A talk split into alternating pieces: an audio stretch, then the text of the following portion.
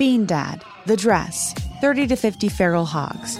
If you knew what any of those were, you spend too much time online. And hey, I do too. 16th Minute of Fame is a new weekly podcast hosted by me, Jamie Loftus. And every week we take a closer look at an internet character of the day. Who are they? What made them so notorious? How did the internet or the algorithm choose them? And what does a person do when they're suddenly confronted with more attention than the human psyche can handle? Listen to 16th Minute of Fame on the iHeartRadio app, Apple Podcasts, or wherever you get your podcasts.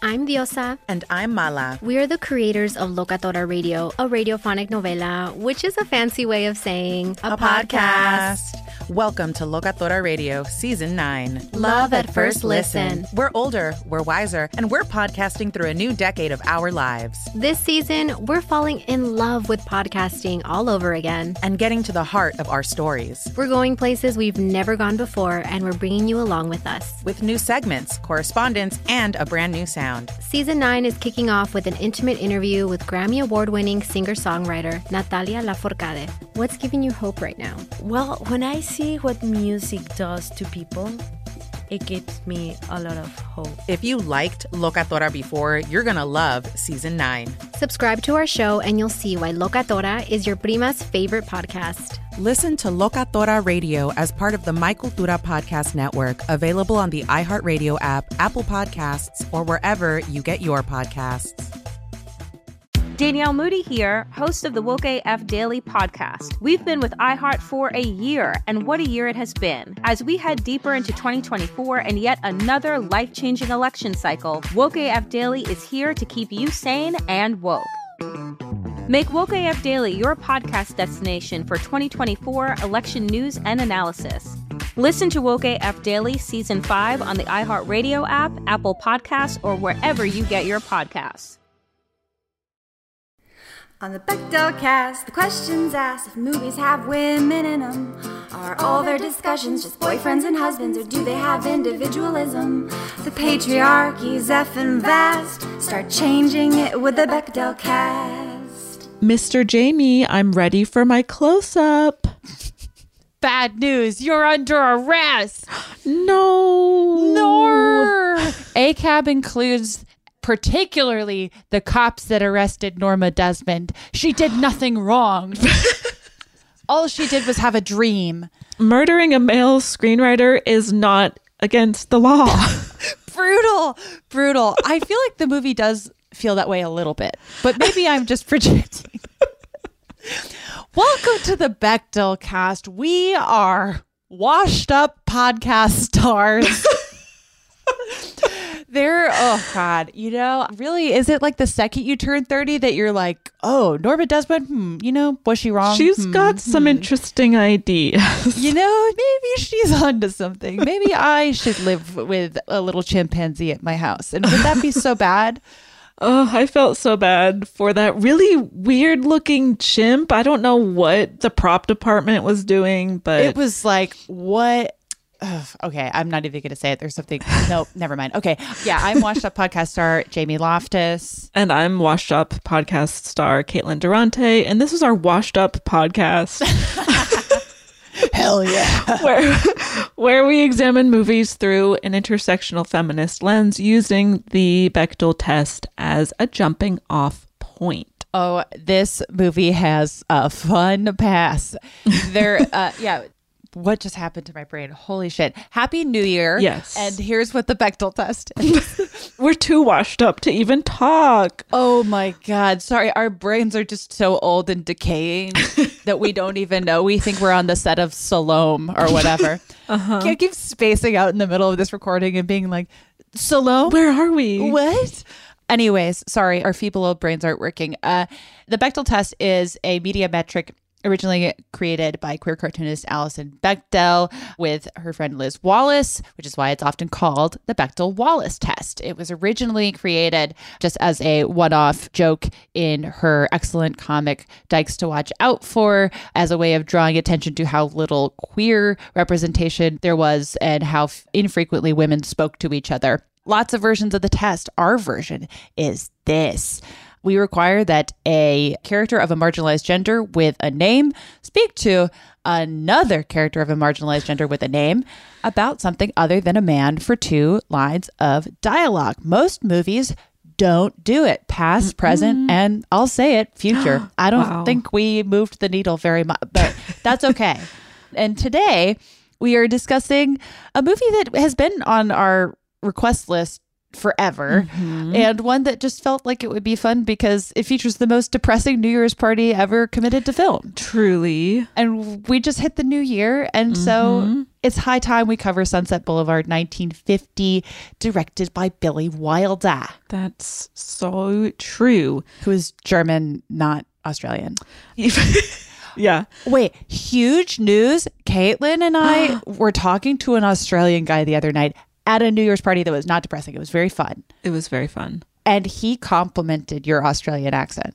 He did. And He did. I felt so honored. it was truly like in the seven years we've been doing this, the first time we've received active encouragement from an authority.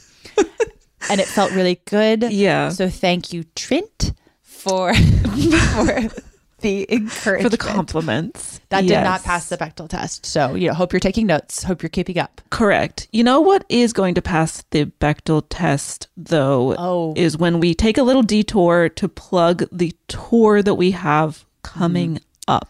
Yes, it will totally pass the Bechdel test because a tour is famously genderless.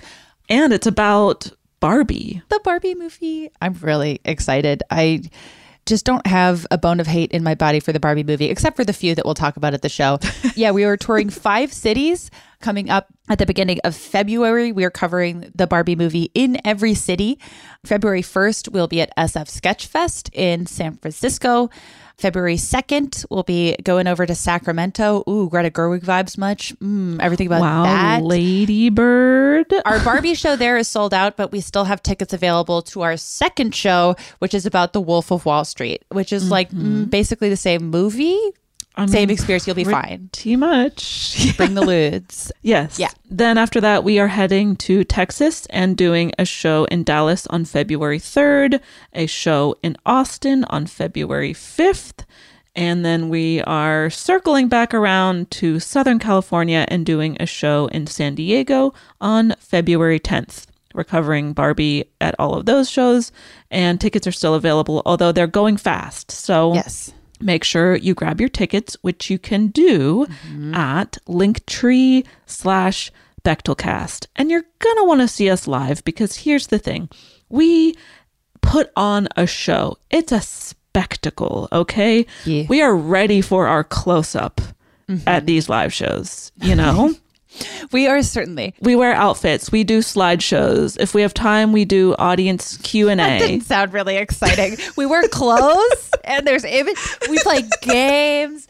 We've sung. We've danced. We really put on we a little. eat sometimes on stage. We do demand to be fed. It's kind of like, you know, a crossover between like a fetish video and a sexy college lecture. So, uh, so, so come on. And then we always, uh, we have tour exclusive merch and then we do meet and greets afterwards. So Yes. it's, it's always a fun time and we hope to see you there. Indeed. Don't believe we can have a fun time talking about a movie? Well, listen to this. Caitlin, what's your Uh-huh. experience with the movie Sunset Boulevard? So I saw it for the first time either late in high school or early college. I would have been like 17, 18, something like that. I knew that it was a very culturally significant movie, you know, one of the greats from the classic Hollywood era. So it's been on my radar for a very long time. And yeah, I watched it once then probably once again for like a film school assignment and then maybe even a second time for a film school assignment when I did go and get my master's degree in screenwriting at Boston University a fact that I Oh. never mention and you know who probably doesn't have a master's in screenwriting from Boston University Me? is Joe Gillis. Oh, I was like, wow, why are you yelling at me? Uh, yeah, it's true. It's true. And that's why he's such a failure. Exactly. And maybe that's why he died. Uh, makes you think. yeah, I have a similar experience with this movie.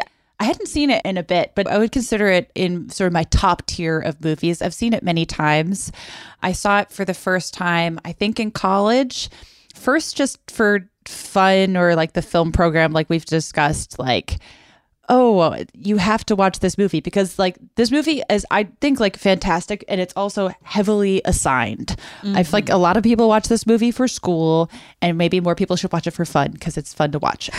but yeah, I I think I've mentioned this in the show in past years. I took this class in college that not only aged tremendously poorly, but at the time students were like, what the fuck? I had a class called Wilder, Allen, and Kaufman. Right. And I took heavy objection to exactly one of those uh, directors. I didn't want to, I wanted to study the other two and not the middle one, blah, blah, blah. It was like 2013 and they were like, uh, shut up.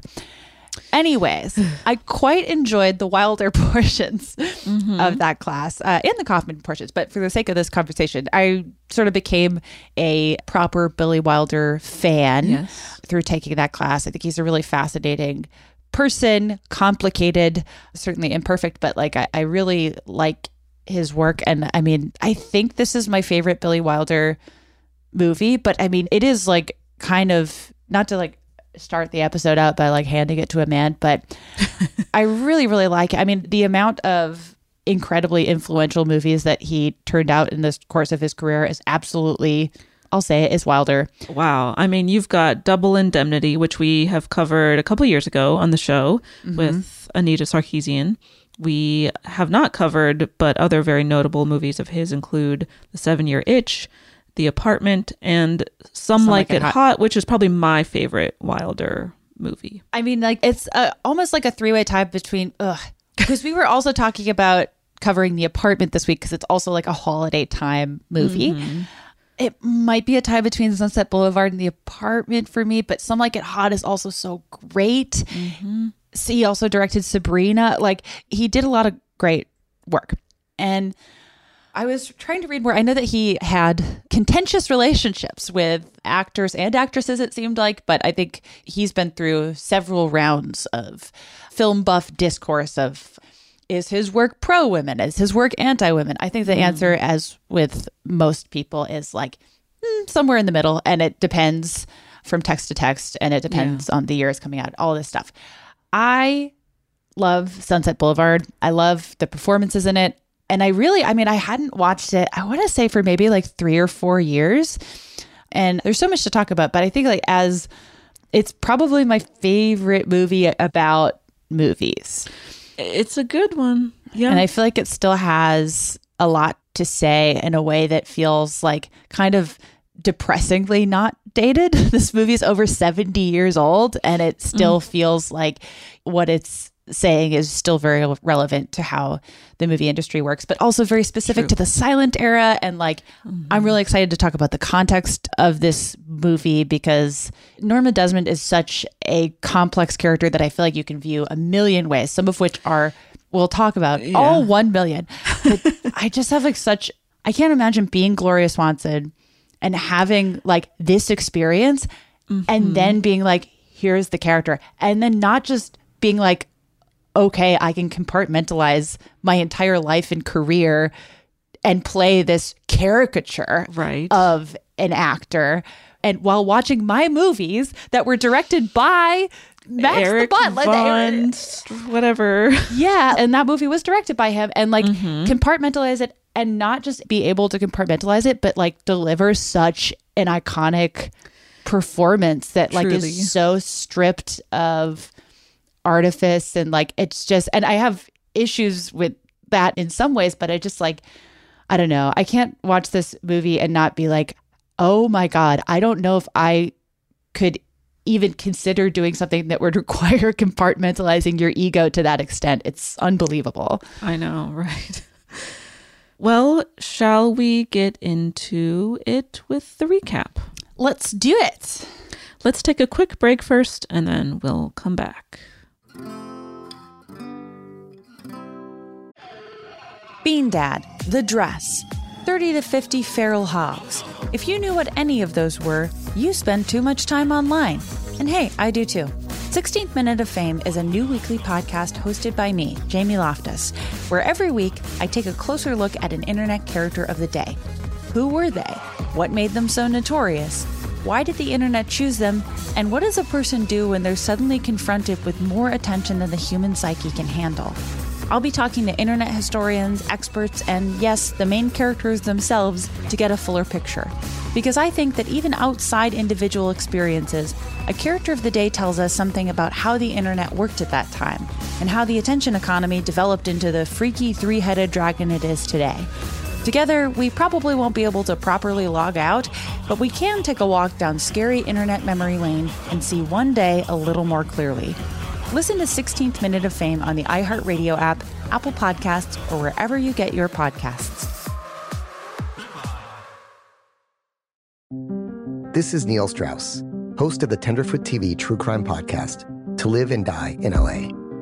I'm here to tell you about the new podcast I've been undercover investigating for the last year and a half. It's called To Die For. Here's a clip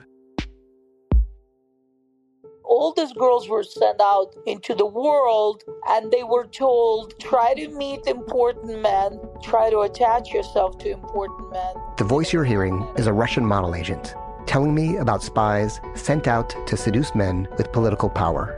The war in Ukraine is also being fought by all these girls that are all over important cities.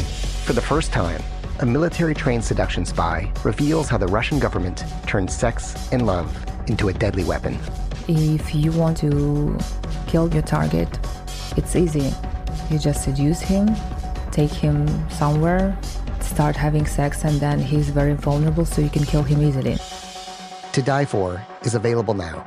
Listen for free on the iHeartRadio app, Apple Podcasts, or wherever you get your podcasts. I'm Tamika D. Mallory. And it's your boy, Mysonne, the General. And we are your host of TMI. New year, new name, new energy, but. Same old oh, yeah. And catch us every Wednesday on the Black Effect Network, breaking down social and civil rights issues, pop culture, and politics in hopes of pushing our culture forward to make the world a better place for generations to come. But that's not all.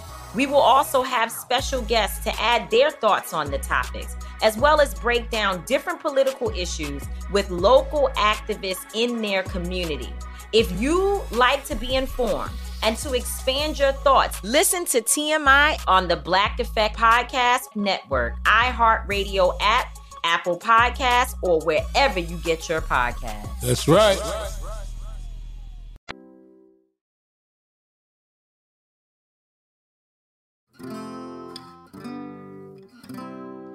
And we're, we're back. back.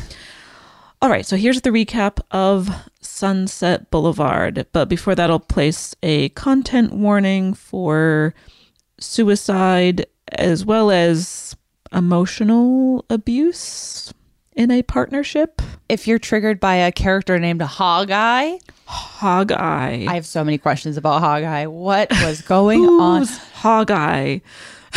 There are a few lines in this movie that are obviously like very famous, whether you've seen the movie or not. But mm-hmm. hello, Hog-Eye. You're like, whoa, that's uh, the greatest line read I've ever heard.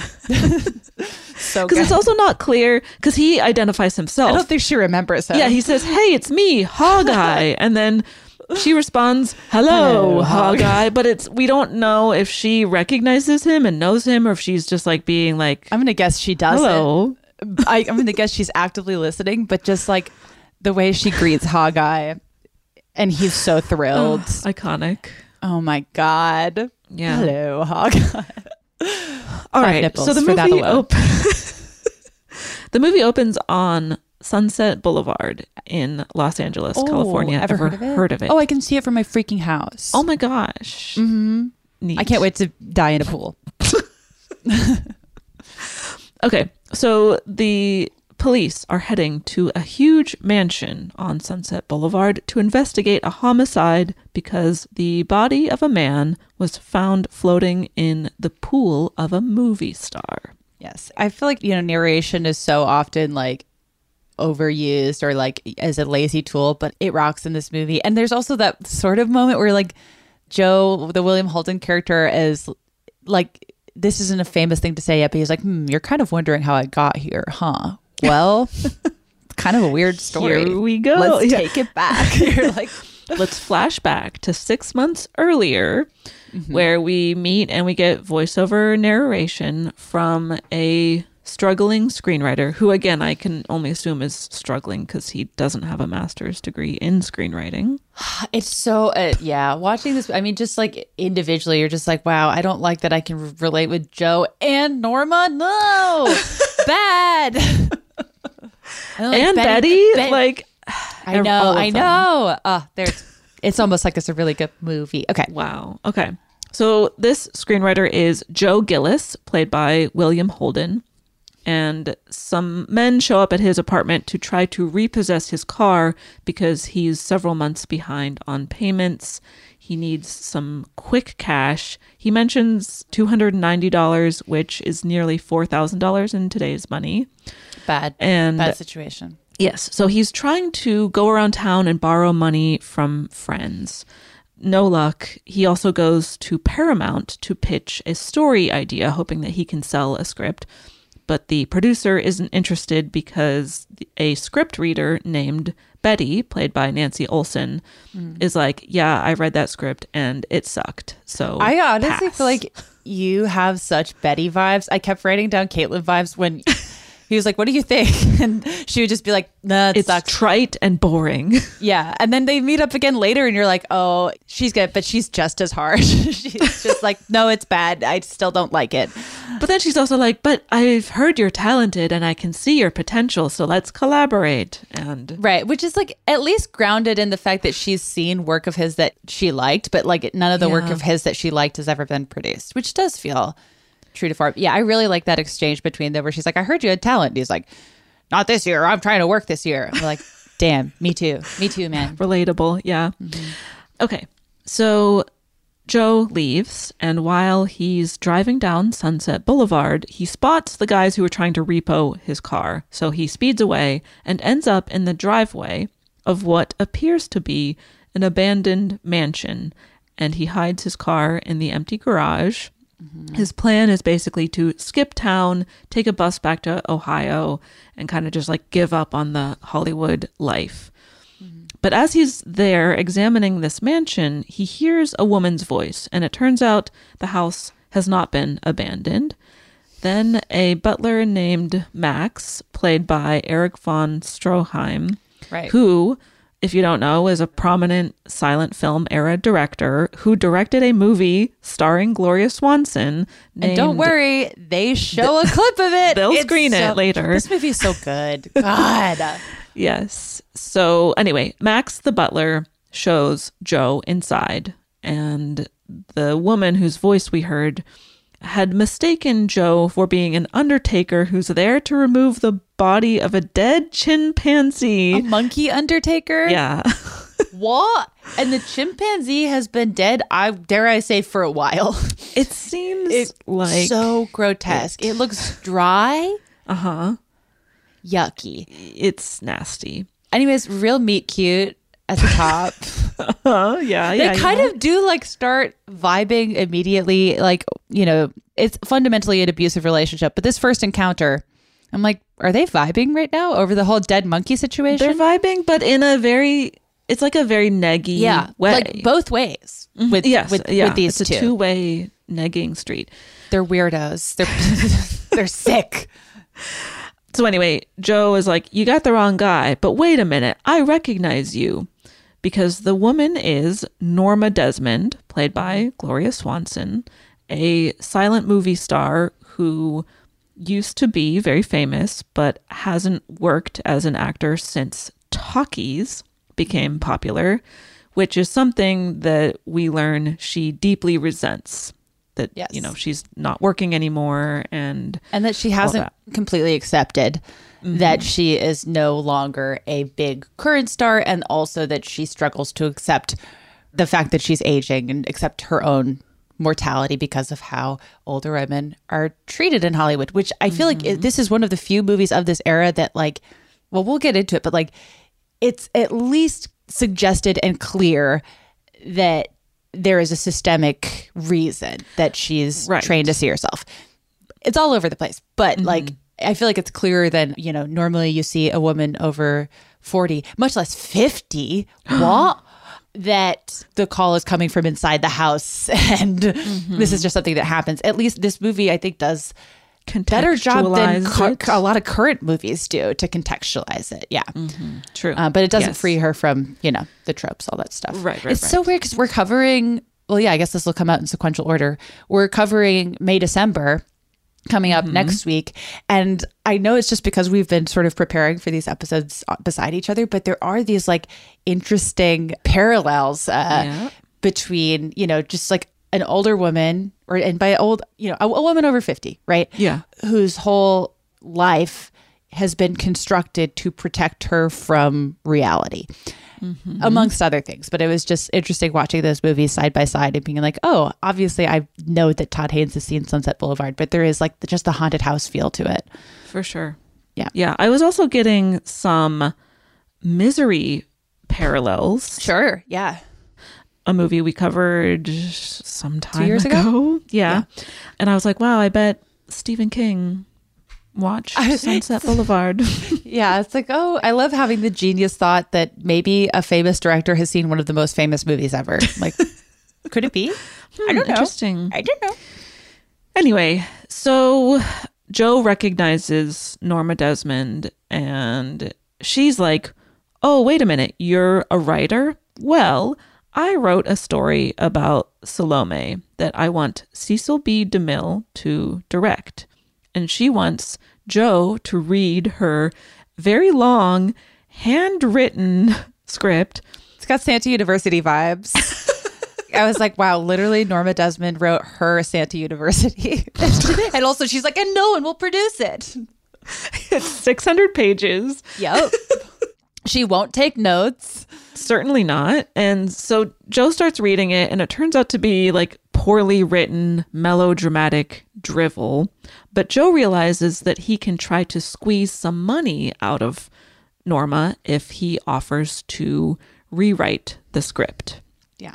And she's like, Well, you're a Sagittarius, so I can trust you. Again, I was just like, no, no, that's the worst reasoning I've ever heard. There's another scene later on where she's talking about like today is the exact right day to drop off the script to Cecil B. DeMille because of like the alignments of the planets and how she's a blah blah blah and he's a Leo or whatever. Like Just like LA women are gonna LA women. It doesn't matter what decade it is. Exactly. The position of the stars is what is gonna make or break their flopping career. You know? sure. Yeah, yeah, yeah. Yeah. And also, like, we don't even need to ascribe a gender to it. That's just simply what it's like out here in mm-hmm. general. it's true. And if you live in LA and you think you're immune to it, you just haven't lived here long enough. I don't think. I quite recently was like, okay, fine. I'll finally figure out what my like rising and moon signs are. Oh my gosh. Wait, you should get a chart reading from my friend Cameron. Shout out Cameron Farmer's chart. My boyfriend just got his chart read oh. by them because he also was like, okay, you win. LA, you win. I will find out about the stars. I know. And then also a few years ago, I bought crystals. I went to House of Intuition. I remember. and I bought crystals because I was like, these are going to change my life. And did they? Certainly not. But they're pretty. A bunch of people just uh, threw their phone across the. They're just like, God damn it, they're all like this. It's kind of true, but like you know, victimless crime. Unless you get into like a wellness cult, don't do that. Don't do that. Just don't do that. Just don't Yeah, do that. yeah, exactly. Anyways, Norma Desmond not immune. I was just it was funny to be like, oh wow, 1950, and yeah, yeah, it's, it's just always been like that. Yeah, I didn't realize it, but it's true. Good for her. Okay. So Norma has Joe read the rest of her script. She makes him stay the night to finish reading it because she won't let the script leave her house. She sets up a room for him. And he's like, okay, this is fucking weird, but whatever, I need money. Yeah. Then he wakes up to discover that Norma had her butler Max bring all of Joe's stuff to her home. Basically, she wants him to move in while he's working on her script. And he's upset and freaked out, but he decides to get to work and get it over with as quickly as possible. Mm-hmm. But Norma is like hovering over him. She's being very controlling. And it's also clear, like you previously mentioned, Jamie, that she's like, she's been very sheltered. She's perhaps delusional. She's also Right. very egotistical. And there's a big twist that like triple validates this late in the movie, but like it Mhm. still feels very like Max is like her protector. It's how I think of my eldest cat. Uh, Flea. Flea has Max vibes where he's like, don't disturb her. She's working. but yeah, she she's very like self-absorbed. She's always responding to fan mail from her adoring fans. She always insists on watching her own movies, things like that. The fan mail thing was another May December overlap for me where the Julianne Moore character, like, it's the same three neighbors keeping her bakery in business Yep. to appease her. And, like, Mm-hmm. yeah, just sort of this, like, privileged but contextually upsetting and, like, fundamental, like, just the bubble that you're stuck in. Yeah. Granted, I have far more empathy for Norma, and, you know, she did what Mm-hmm. she had to do. Yeah. so more time passes, and a dynamic starts to emerge between Norma and Joe, where basically she becomes his sugar mama. Whoa. I said it. I don't think I've ever heard you say that phrase out loud. It felt so weird coming out of my mouth. I'm not going to lie. Someone clipped that. Is that even the term? Sugar mama? Is that I it? think so. Sugar I mommy? so. Sugar mommy? I don't know. I don't know. I think sugar mommy, sugar daddy. Yeah, it has, it would, but then sugar mama is a character on the Proud Family, and so how do we square that? Huh. We don't know. The bottom line is Joe is her sugar baby. That's definitely we true. Yes. Okay. Okay, and we're back. and we're back. And Norma seems to be into him, but he at present is not into her. Yeah. We also around this time find out that Max the butler is the one who is sending all of the fan mail to Norma. Yeah. And so Joe is like, yikes. Okay. Then he attends Norma's New Year's Eve party, except that oh. Joe is the only one who Norma invited. And because she's in love with him, yeah, and she's like being actively predatory, creepy. toward- yeah, And so he's creeped out and he leaves and goes to his friend's New Year's Eve party hosted by Artie, who says that Joe can stay with him for a few weeks because Joe's trying to get the hell out of there. Artie really gets the short end of the stick. I mean, I guess Joe mm-hmm. dies, so that doesn't end very uh, well for him.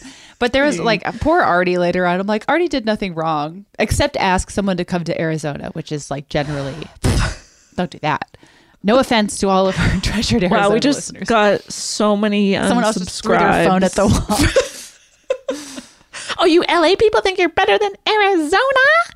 and here's why the stars are on my side. Just kidding. I don't know what I'm talking about. Uh, let's continue. Yeah, don't listen to us. Anyway, Artie's girlfriend is Betty, the script reader from earlier, who mentions to Joe that she has read another one of his scripts. And she's like, it does suck for the most part, but there's this flashback with a teacher character that has a lot of potential. Yeah. So they're talking about that. Betty's good at her job. Like she's Mm-hmm. direct, but she's also constructive. Like the lady knows what she's doing. Exactly. And she's only 22. She's got a future in this town. Tell me about it. Well, we'll get there. But It's just like, God, I mean, I guess you already know that Joe dies. I'm just like, you know, he really would have been dead weight in her life. So sorry. Sorry But also, it. like, what's she to do? Move to Arizona? I sure hope not. I hope she just was like, hey, I just need to be single for a while. I think that I- that's that's I what I bet want she does for her. do that. I hope so. But before then, she and Joe are flirting a little bit, even though Artie is in the next room. Ugh. And s- So that's there's not that. very that's not very nice. And then also I'm like, well, she's 22, whatever. Yeah. So then Joe discovers that Norma is horribly distraught and that she attempted suicide after he left her New Year's Eve party. So he hurries back to her house to comfort her. And then they kiss, and then it fades to black, which I feel implies they have They- sex. Uh, I'm on board with yes. Yeah. Yes. So now Norma and Joe are like together. I love uh, what it says on Scholarly Journal Wikipedia that made me laugh. Joe returns to Norma and their relationship becomes non platonic. Oh. They fuck. Okay. Like they definitely They do. fuck Yeah. hard. I mean, I don't know. We don't know. we don't know. The production code wouldn't show it. Yeah, I'm like the writers knew. the yeah, writers yeah. do. I, I believe Billy Wilder knew how Norma fucks, but we just weren't privy to that information. Yeah. So Joe and Norma are together now, but also Joe bumps into Betty again, and she is urging him to work with her on this script idea. And he's like, I don't know, we'll see. Then the script of Norma's that Joe has been rewriting is finished and it gets dropped off at Paramount Studios. And then a few days later, Norma and Joe go to Paramount to see Cecil B. DeMille. And Norma thinks that he wants to direct her movie, but it's clear to us, though not clear to Norma, that DeMille thinks she's a nuisance and he wants nothing to do with her. Uh, I'm excited to talk about this scene. It's a devastating scene. It's Yeah. Yeah, it's brutal.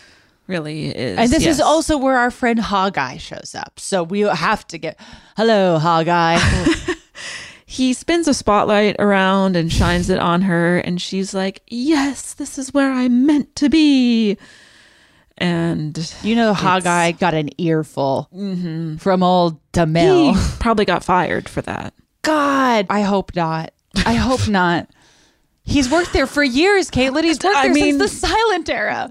exactly. You can't fire Hawkeye. Let him off with a warning. i seriously i know anyway so thinking that she is going to star in a movie soon and make this triumphant return to the screen mm-hmm. norma starts getting all kinds of facials and massages and beauty treatments she starts counting calories things like that meanwhile Things that women are still encouraged to do today. Well, and, and also any actor, but Right. Yes. Yeah. But especially the pressure because women are so highly valued for their appearance and their youth. That pressure is especially placed on women and femmes. yes. Okay. Meanwhile, Joe has been sneaking out every night to meet up with Betty so that they can write this script about the teachers together.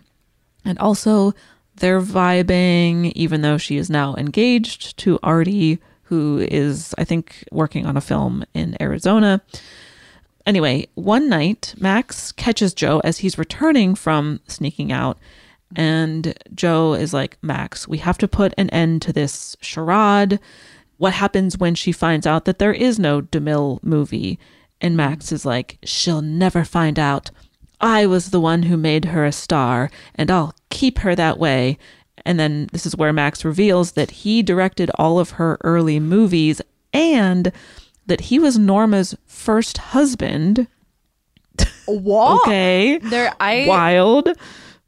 that twist never ceases to be like. So you're doing what? Right. And I think, let me know if I have this right, but it seems as though they were together and then it They're seems like she rose to stardom and then left him and he couldn't handle it and he came crawling back and then she made him her servant. Is that what happened? It seems like he. I, I would say he certainly is still in love with her. Yeah. and also has this sort of paternalistic control over her life too because it's like i i hadn't ever really like thought past like well what would norma's life look like if max wasn't there? And i think that like mm. he clearly thinks that she would be actively suffering without him preserving this delusion and kind of keeping her trapped in this house to an extent by mm-hmm. taking you know making sure all of her needs are met.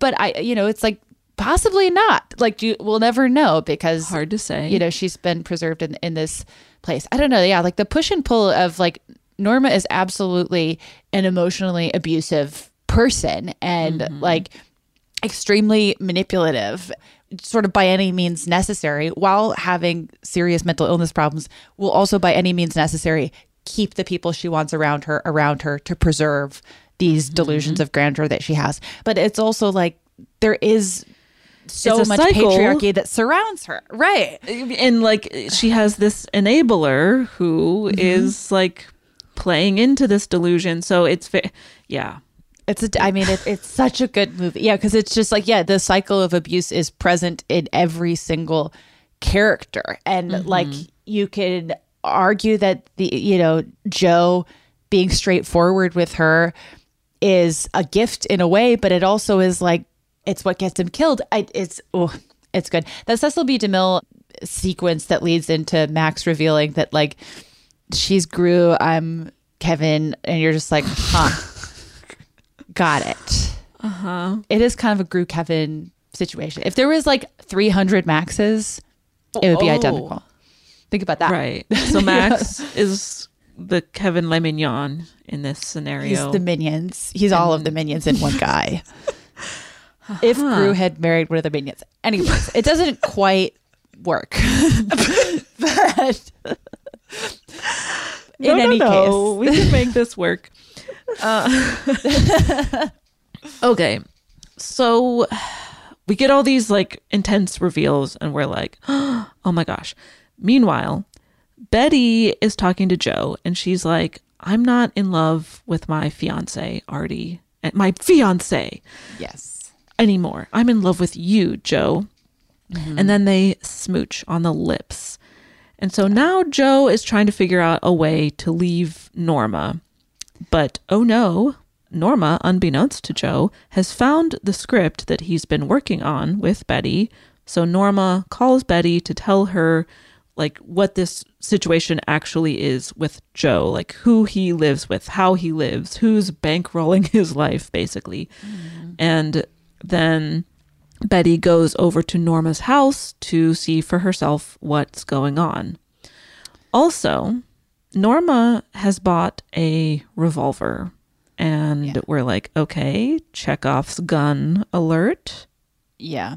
literally.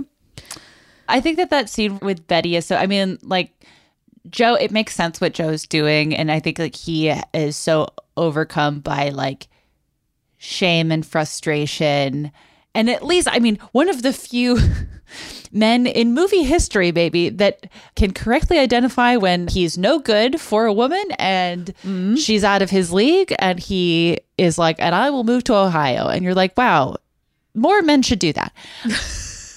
So like he he understands that like even though he would like this relationship with Betty mm-hmm. Actively in a way that I think kind of plays on movie tropes where it's like you know usually if you have the like no we can't they will by the end. Mm-hmm. But like he at least has the presence of mind to be like this relationship with Norma is f- too fucked up. Yeah. and it like speaks to like what is Norma really a symbol of? But like by extracting himself from that relationship he's also extracting himself from like the Hollywood machine Right. and everything fucked up about it. And extracting himself from this cycle of abuse because he has been lying to Betty and withholding all this information from her. And that's so much of what's been happening between like Norma and Max. And I think right. Joe realizes that he is like perpetuating that same cycle onto Betty in a different way, but totally. And he's still very much like withholding information from her. So he's like, I don't, I can't keep doing this. I don't want to be a part of this period. Yeah. And I think it's really interesting and like speaks to her naivete as like a, a younger character that like he brings her in tells her exactly like this is the way i've been lying to you It is mm-hmm. tempting for me to stay for these very cynical reasons and mm-hmm. she you know i think again it's like a little bit of a play on what we expect where she offers him forgiveness. You know i, I could see that going either way. Like she's horrified by it but offers him a fresh start essentially. Mm-hmm. But again he rejects it. He's like no i can't you know because yeah i think you're totally right. Like him staying with betty first of all will absolutely make her life worse and also will keep him in this hollywood cycle of abuse. And it's like i feel like we're led to believe weirdly that like betty is maybe it's not even you know fast forward 30 years betty is likely extremely jaded as well because that's just what happens.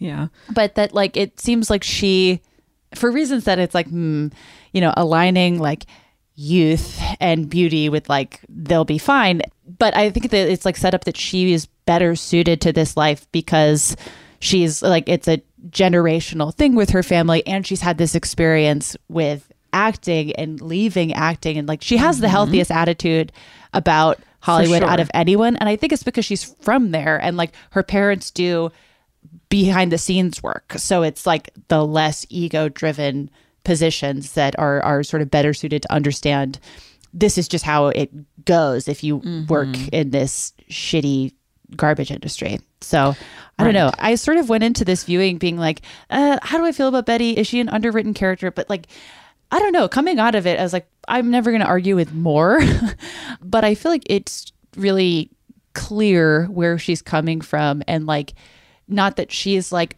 higher functioning in this industry and like and has a healthier attitude and avoid like it does make sense to me why she's kind of letting things roll off her shoulders but still works hard kind of vibe Yeah. Yeah. And I'm excited to talk about her more just because of her attitude toward the film industry and just kind of how that informs different things about her character. But Yeah. yeah, it's all very fascinating. Anyways, okay, uh Betty is there at the house now. She's trying to encourage Joe to like run away with her and like escape this scenario and leave and he's like no, uh, I've got a decent setup here.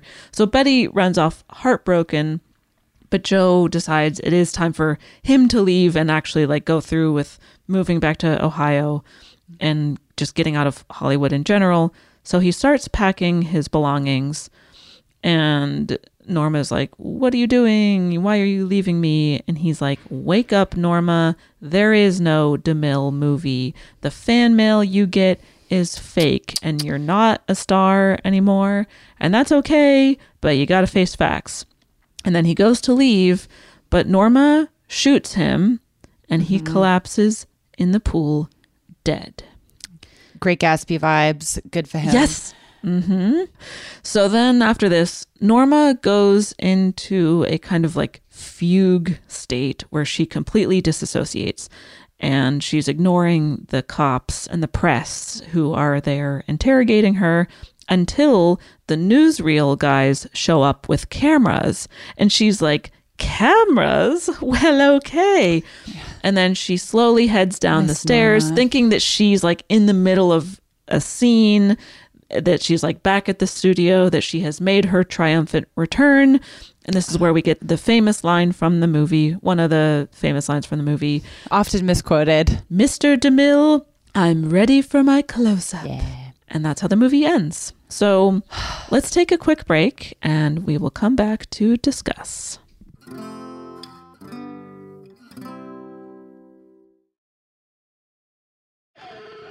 Bean Dad, The Dress, 30 to 50 Feral Hogs. If you knew what any of those were, you spend too much time online. And hey, I do too. 16th Minute of Fame is a new weekly podcast hosted by me, Jamie Loftus, where every week I take a closer look at an internet character of the day. Who were they? What made them so notorious? Why did the internet choose them? And what does a person do when they're suddenly confronted with more attention than the human psyche can handle? I'll be talking to internet historians, experts, and yes, the main characters themselves to get a fuller picture. Because I think that even outside individual experiences, a character of the day tells us something about how the internet worked at that time and how the attention economy developed into the freaky three headed dragon it is today. Together, we probably won't be able to properly log out, but we can take a walk down scary internet memory lane and see one day a little more clearly. Listen to 16th Minute of Fame on the iHeartRadio app, Apple Podcasts, or wherever you get your podcasts. This is Neil Strauss, host of the Tenderfoot TV True Crime Podcast, To Live and Die in LA. I'm here to tell you about the new podcast I've been undercover investigating for the last year and a half. It's called To Die For. Here's a clip. All these girls were sent out into the world and they were told try to meet important men. Try to attach yourself to important men. The voice you're hearing is a Russian model agent telling me about spies sent out to seduce men with political power. the war in ukraine is also being fought by all these girls that are all over important cities. For the first time, a military trained seduction spy reveals how the Russian government turned sex and love into a deadly weapon. If you want to kill your target, it's easy. You just seduce him, take him somewhere, start having sex, and then he's very vulnerable, so you can kill him easily. To Die For is available now. Listen for free on the iHeartRadio app, Apple Podcasts, or wherever you get your podcasts.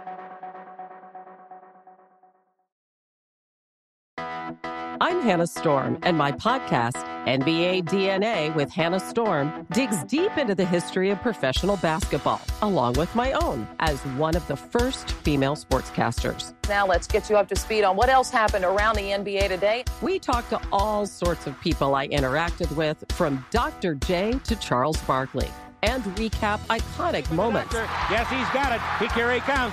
Way rock the baby to sleep and slam dunk. as well as some of the wild stories behind the scenes. We were like, what? What are we in for? The scoreboard crashes before we even tip a game off. Today, the NBA is a global sports and entertainment giant. Players are multimillionaires and cultural icons. Iguodala to Curry, back to Iguodala, up for the layup. Oh, blocked by James. LeBron James. And these stories are about how we got here, both on and off the court. And what's next? Listen to NBA DNA with Hannah Storm on the iHeartRadio app, Apple Podcasts, or wherever you get your podcasts.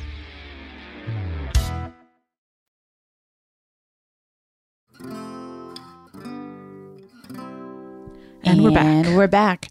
Yeah, part of what I find fascinating about the ending of that movie, just like reckoning back to other movies we've covered and, and like that takes place in the same sort of span of years, is that the ghost of Joe, who's telling us this story, clearly thinks that Norma's life is you know, he's like, well, I don't know what happens to her. She probably won't serve a lot of prison time because she's so famous. But like, essentially, his ghost is like, she's fucked.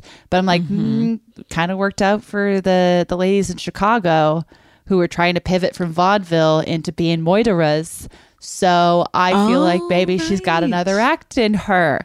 Could be. You Depends know? on how it gets You just spun. need Richard Gere to be your lawyer, and you can really make things work. That's Mhm, how I feel. I wouldn't count Norma out. I wouldn't count her out. Oh yeah. Is that a good thing? I don't know. Mm-hmm. Okay, where shall we begin? Oh boy. Let's see. I mean, I want to do a little context for this movie because it Mhm. is like the context of it is very important. Yeah. So this is, you know, as we've already talked about, a Billy Wilder movie. He was born in 1906. He is a Jewish director. He was born in uh, Austria-Hungary. Which, either way, yeah, he ultimately moved to America and began working in films. I believe that he did do some work in the silent era, but mostly worked in the talkies, which exist to this day. what? In any case, this movie was extremely polarizing and sort of disliked in Hollywood communities when it came mm-hmm. out. Mm-hmm. It prompted Louis B. Mayer to say something very xenophobic to Billy Wilder. He said, You have disgraced the industry that made and fed you. You should be tarred and feathered and run out of Hollywood. And he kept going. Oh, I. He's, he like said, Get out of the country. Essentially implied that like he should go back to Germany, which to say that to a Jewish director in 1950 is unfucking believable. And like Louis B. Mayer, notorious monster, Right. but also speaks to like uh, Billy Wilder was a very successful director within the studio system and within the star system, and this was mm-hmm. viewed as like, how dare you bite the hand that feeds you or criticize the hand that feeds you, right? Right. Which is like. Fuck you, which is exactly what Billy Wilder walked up to Louis B. Mayer and said. He said, "Go fuck yourself." Mm-hmm. girl, he was right. Okay. The other thing that is like we've already referenced is the fact that so many people, because this came out in 1950, this was the time that like silent film stars that did not make the crossover into sound pictures mm-hmm. were getting older and hadn't worked in a while. This was Gloria Swanson's first movie in like nine years at the time. They, she had mm. kind of switched to. I, I think it's an interesting point in history, and like the fact that this movie is as like brutal as it is is really interesting because it's we we were seeing around this time and like would continue even for like old Hollywood stars that did cross over into talking movies people like Bette Davis and people like Joan Crawford like they mm-hmm. would be pushed into television back on stage or if they stayed in movies would often be cast you know the only way to really get a leading role would be to do older woman body horror which you see you know as mm-hmm. the years go on like i think whatever happened to baby jane is a huge example of that where it's like well if you are a woman over 50 working at hollywood and you want to work outside of like the kindly mother role what are your options? And it is sort of like norma desmond is like the best role available because at least it's self-aware but like in mm-hmm. most cases there's a whole subgenre that still exists in certain ways. There's a great video essay about it from be kind rewind that uh, talks about whatever happened to baby jane specifically, but basically is like a whole subgenre called hag horror that, you know, just capitalizes on the star power of incredible actresses when they were younger and, you know, allows them to be in movies with the contingency that they are perpetuating the idea that being an aging woman is horrific Right.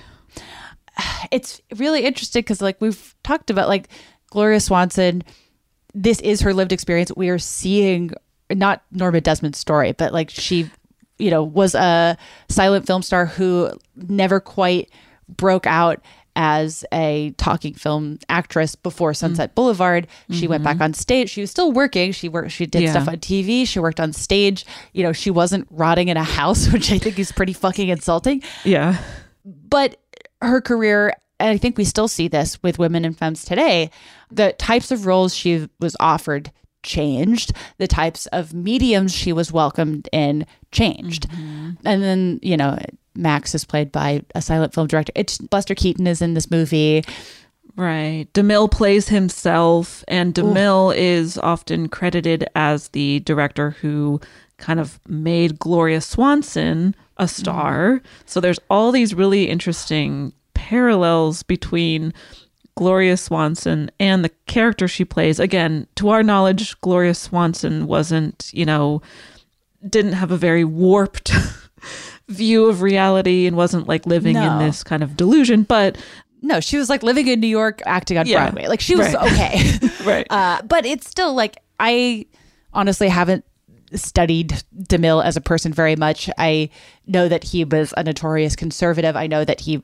was, you know, obviously deeply complicit in many of the sins of early Hollywood. But it is, I think it's really kind of admirable that he was even willing to be in this movie as himself, kind of acknowledging the system that he was still complicit within. Because the, like that DeMille scene was shot on the set of a huge movie he was directing. Like it was mm-hmm. exaggerated versions of the actual reality, where it's like he still hadn't even directed. You know, the 10, he hadn't even directed his biggest hit yet mm-hmm. when this came out. And, you know, as far as Gloria Swanson's career goes, that like Sunset Boulevard is a huge success for her. She's nominated for an Oscar. It's an unbelievable performance, but it's like the question is at what cost? Like, you know, Cecil B. DeMille is not asked to make these huge ego compromises in order to continue working in an interesting way. And right. yeah, that scene is like just so brutal. And like the way that he comes off, I thought like it worked where it's like he clearly has sympathy for her, but not Yeah. empathy and not enough to do anything about it. Where to be direct about like I actually didn't like your script and he just Yeah. sort of like lets her believe what she wants to believe and he's too much of a coward to like be clear about what's going to happen and instead he's like get Gordon Cole on the phone and tell him to stop because the reason that right, he's like someone else take care of this. I don't want to take care of this. right yes But then also, like, I think he doesn't come off as a complete monster. And I thought that was an interesting choice, too. I mean, I guess that kind of makes sense where it's like, that's where, like, it's particularly gross where he has sympathy for her. He understands her predicament, but he doesn't want to deal with it mm-hmm. because he does sort of defend her before she comes in the room where they're like, oh, wasn't she a fucking nightmare to work with? And he was like, not really. Like, she was great to work with at the beginning of her career. She was really smart. And then, you know, the more famous she got, the more difficult she became to work with, which also plays into mm-hmm. stereotypes around actors, especially women. Especially the further back in history you go, of like being characterized as being difficult could mean just being assertive and not rolling over advocating for yourself yeah, exactly. And so we don't really know. We don't know enough about the period between, you know, Norma uh, as a young woman into a woman in her 50s. But uh, he has that really good line uh, a dozen press agents working overtime can do a terrible thing to the human spirit, yes which is a great line and also is like, it makes sense. Like, who but him would fully understand what is happening to her. And he does mm-hmm. have the power to do something about it, as does any highly influential director. Mm-hmm. You know, does her script suck? Certainly seems like it. like, offer her a part that is not in this, you know, it's, I, I feel like mm-hmm. because Norma's whole world is designed to protect her from rejection or change, there are all these missed opportunities for potential compromise right to get her back out into into the world. And so it does feel like these paternalistic men who want to appease her but don't actually want to help her in any way. Like she's completely doomed. Our girl is doomed. and there's so many layers because like they're feeding into this ego of hers that is almost bound to form in a scenario like this where you're so doted on and you have all these adoring fans and especially when you get famous super young like she did i think Yes. it's mentioned that she was discovered when she was 16 so you know she's a very young person when she becomes a star. Just like my theory my theory holds that you become frozen in maturity at the moment you become famous. Yeah and so she's still acting like a kid. Like and and it is like they don't shy away from the fact that her i mean it's it's like funny the way that she it, it's sad but it is funny how she talks to demille where she's like all right uh i don't care about budget. Uh you figure that out and i won't work more than six hours a day. And you're just like norma come on. Uh-huh. well, uh, we got okay. But like that level of entitlement i like i don't know. I i, I kind of like that the movie doesn't make her tragic in the way that it's like and she's not even asking for much. Like she is asking for a lot. Uh, she's a diva. She's not being reasonable. Yeah she is a diva. But that doesn't justify the way that she's treated. Mm-hmm. and it also doesn't justify the way she treats people. Like it's just Exactly. extremely messy. I think what i've seen talked about with norma a lot over the years which i do agree with but it's like because it's such a complicated movie I don't think that there's any like simple way to be prescriptive about her, but there mm-hmm. are, like we've sort of been hinting at, there is the tropes around older women mm-hmm. are fully present. We see characters like this all the time, even now. The idea of like, this is a woman who has not accepted that she's aging. Mm-hmm. And what I think this movie does well, even though I think it is way over the top and like the Norma character is more a symbol of how a whole generation of actresses were treated and discarded as opposed to like an actual experience that happened to anyone. My my favorite quote about this was from a former silent actor named Mae Murray who saw the movie and said, None of us floozies was that nuts.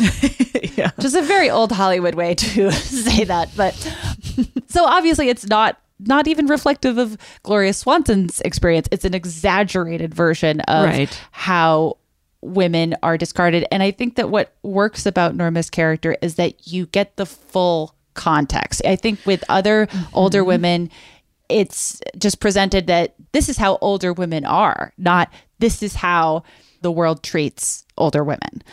Right, right. That's Yeah. the thing with this movie that I think makes it so great, which is that a lesser movie would say, yeah, this is just how older women behave. Why doesn't matter.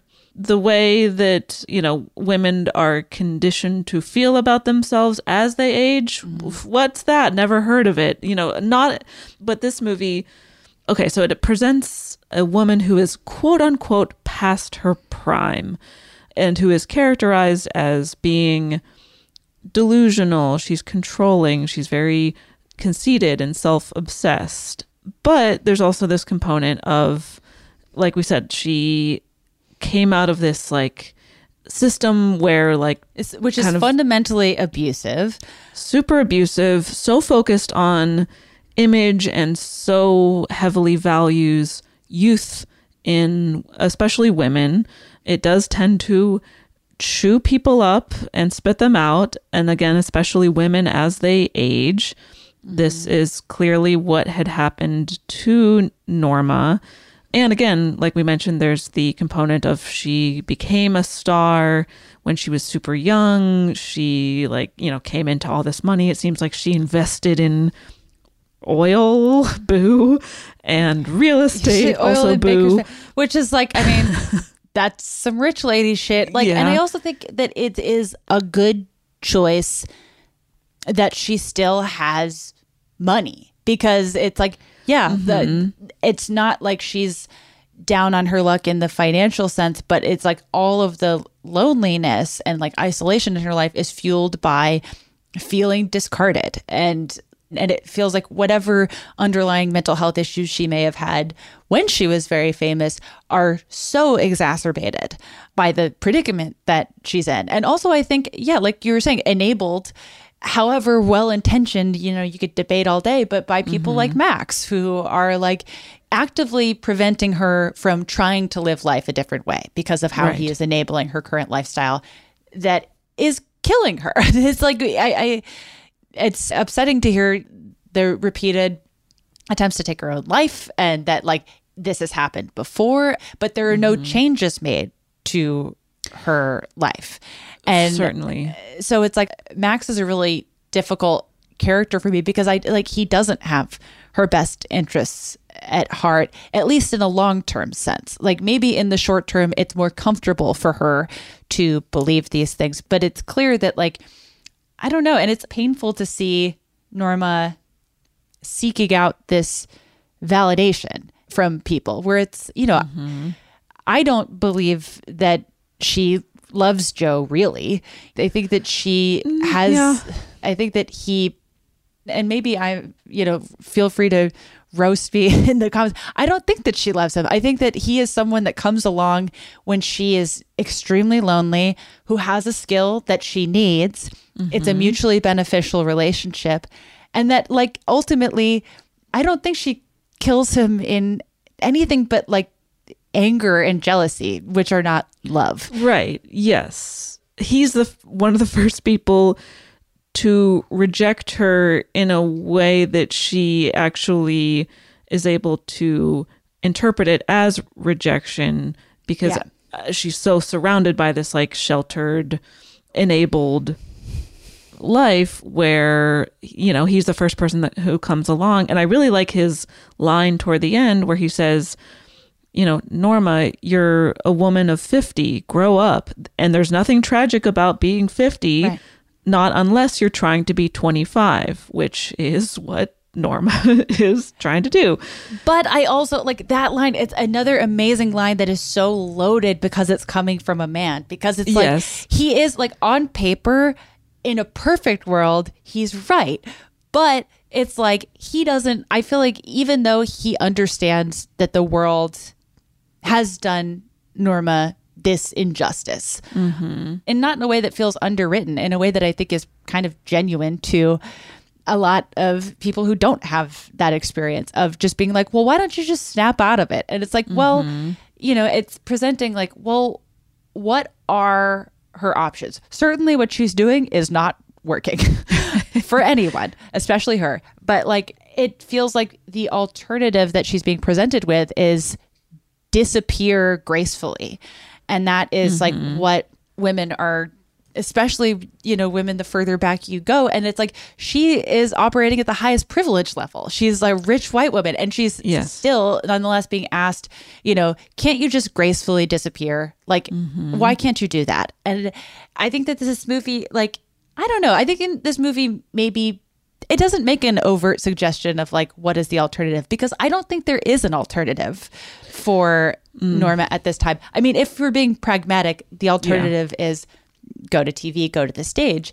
But like I don't know, it's it- Norma is an ego monster in a way that a lot of actors are ego monsters. I don't think that it's like a you know a, A gendered, gendered thing. thing.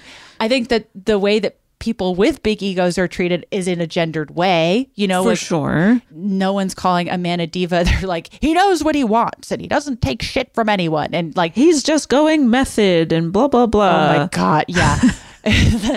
but you know, when women do the same thing, they're difficult to work with, they're mm-hmm. whatever. But she is an ego monster nonetheless. Yes. But yeah, it's like, what are her alternatives? And it seems like Joe's like, why don't you just quietly, like, you know, can't you just be normal? And you're like, she kind of can't. Like, not that that makes that justifies any of her actions, but her Right. whole life has been constructed in a way that it's like, what does normal look like? What does normal Norma look like? You know? Exact- What does normal look like? Garfield's friend. Wow. I used to have a cat named Normal because I used to love Garfield so much. Hell yeah. He was a really good cat. Shout out normal.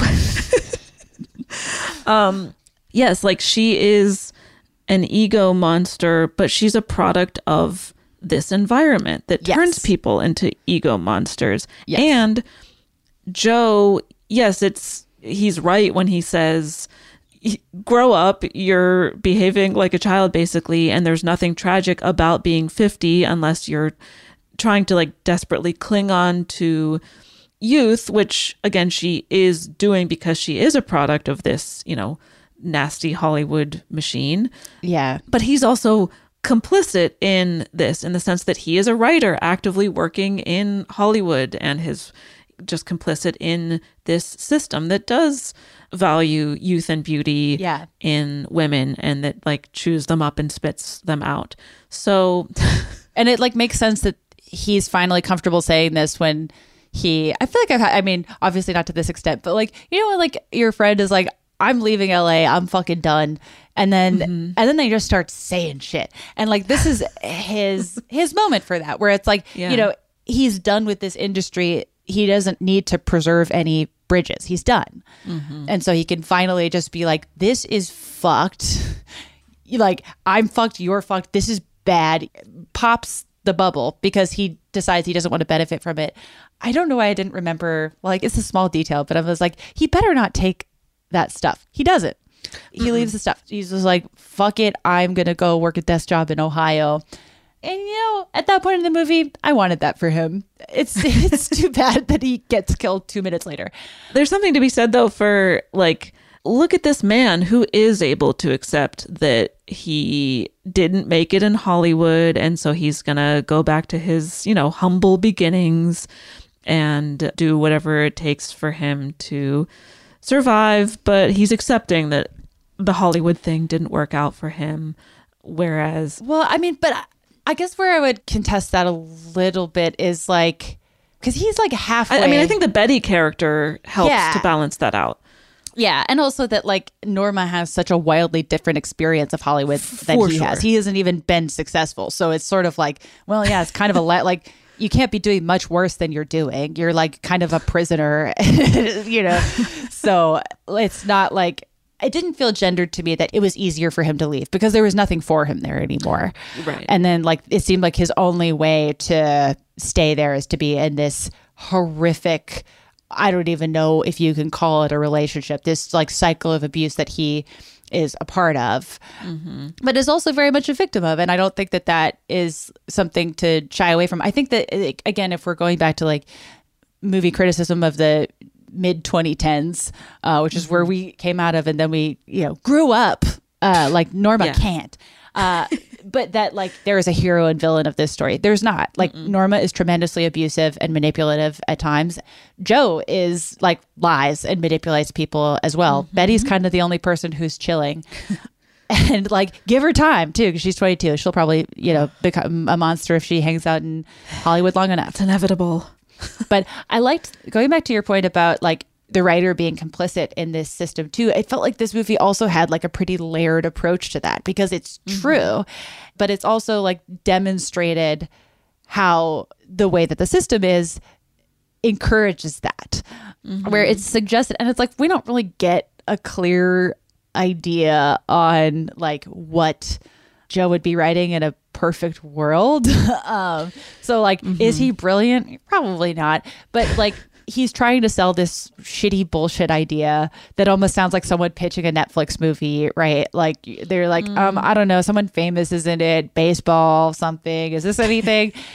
but how it it sounds like, or it's at least suggested that like this is not the kind of work he wants to be doing. He would rather be doing something creative and different but that's not the sort of thing that's going to allow him to make a living. So that's also like drawn attention to God, yeah, that the line about being like, yeah, yeah I know you've heard I have talent, uh, but I want to work this year. Like vibe that I get it. I get it. I get it. Yes. Yeah. There's that. And then, but I also just, I mean, representation of a woman telling a male artist that his art is bad and trite. I loved it. No matter like if they're flirting or not. Like Mhm. she's just like, I cannot tell a lie. At that point, they're not flirting because that's like their first meeting, and she's at work and she's just like giving her honest professional opinion. And she's like, Oh, yeah, I covered that script and I passed on it because it was trite. And I was like, Hell yeah, dude. And then also later, DeMille calls Norma's script awful, Yeah. but presumably he read the version that Joe rewrote and like punched up and it's apparently still very bad. So I think Yeah. Joe is is a flop. He's not a good writer. See, again, I'm going to come to Joe's defense here. As someone who's done punch up work, some things are unsavable. Sometimes. Fair, fair. And it also sounds like if she was hovering over his shoulder, being like, no, you can't take that seat out. It's like, well, how much work did he even really get to do? Mm-hmm, mm-hmm. True. I say Joe innocent in that instance. I do sort of wonder why, because there are multiple times in the movie where Joe is like, "Hey Betty, like you can have this. I don't really want to do it." I'm like, "Why doesn't mm-hmm. she just do it?" He's given her permission multiple times. Why doesn't she just do it? Yeah. But maybe that's a good. I, I don't know.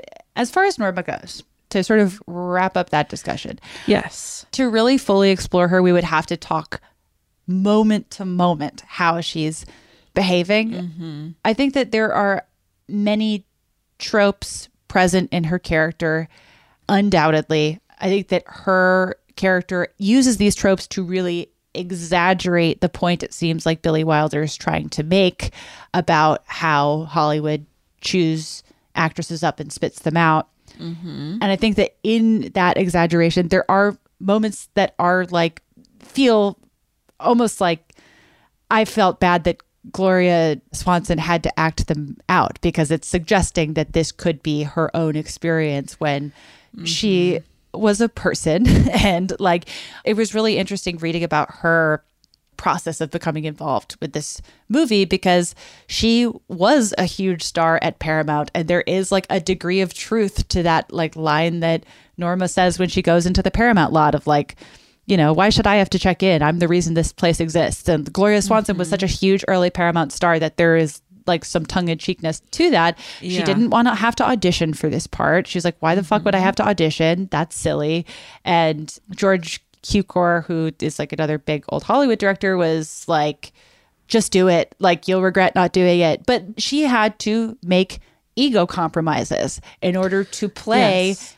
this ego monster. And I just like that is not the fault of Billy Wilder, but it is just an example of like even to make this movie that is hypercritical of Hollywood practices, those practices still had to be in play in order for it to even happen. And there were a lot of silent film star actresses who were like, fuck you, I'm not doing this.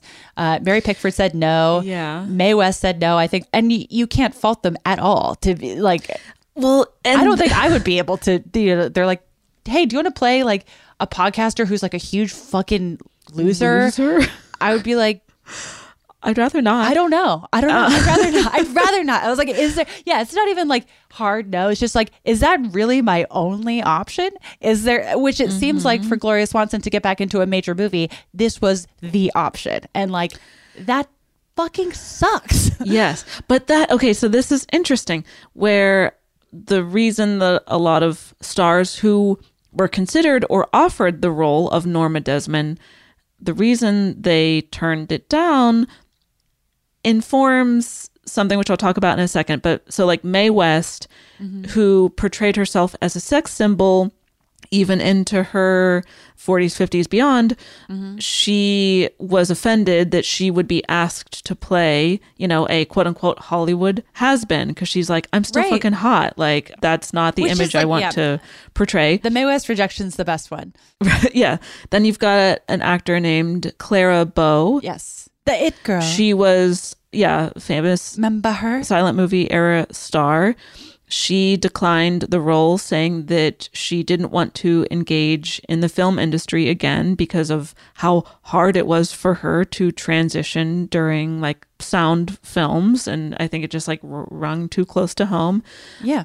Norma Shearer also rejected the role due to like I think similar reasons. She retired and she just had a distaste for the script. She just didn't feel like the character is someone she wanted to portray. But that brings me to this movie and how it does acknowledge the effect of societal expectations that are placed on women as far as like you know you always have to be young forever. If you mm-hmm. age you are rendered irrelevant. There's this strong pressure to stay young and beautiful and all of this stuff which is a societal pressure but also like very very prevalent in hollywood which is so image based Yes. this movie also again acknowledges what probably led her to become such an egotistical person.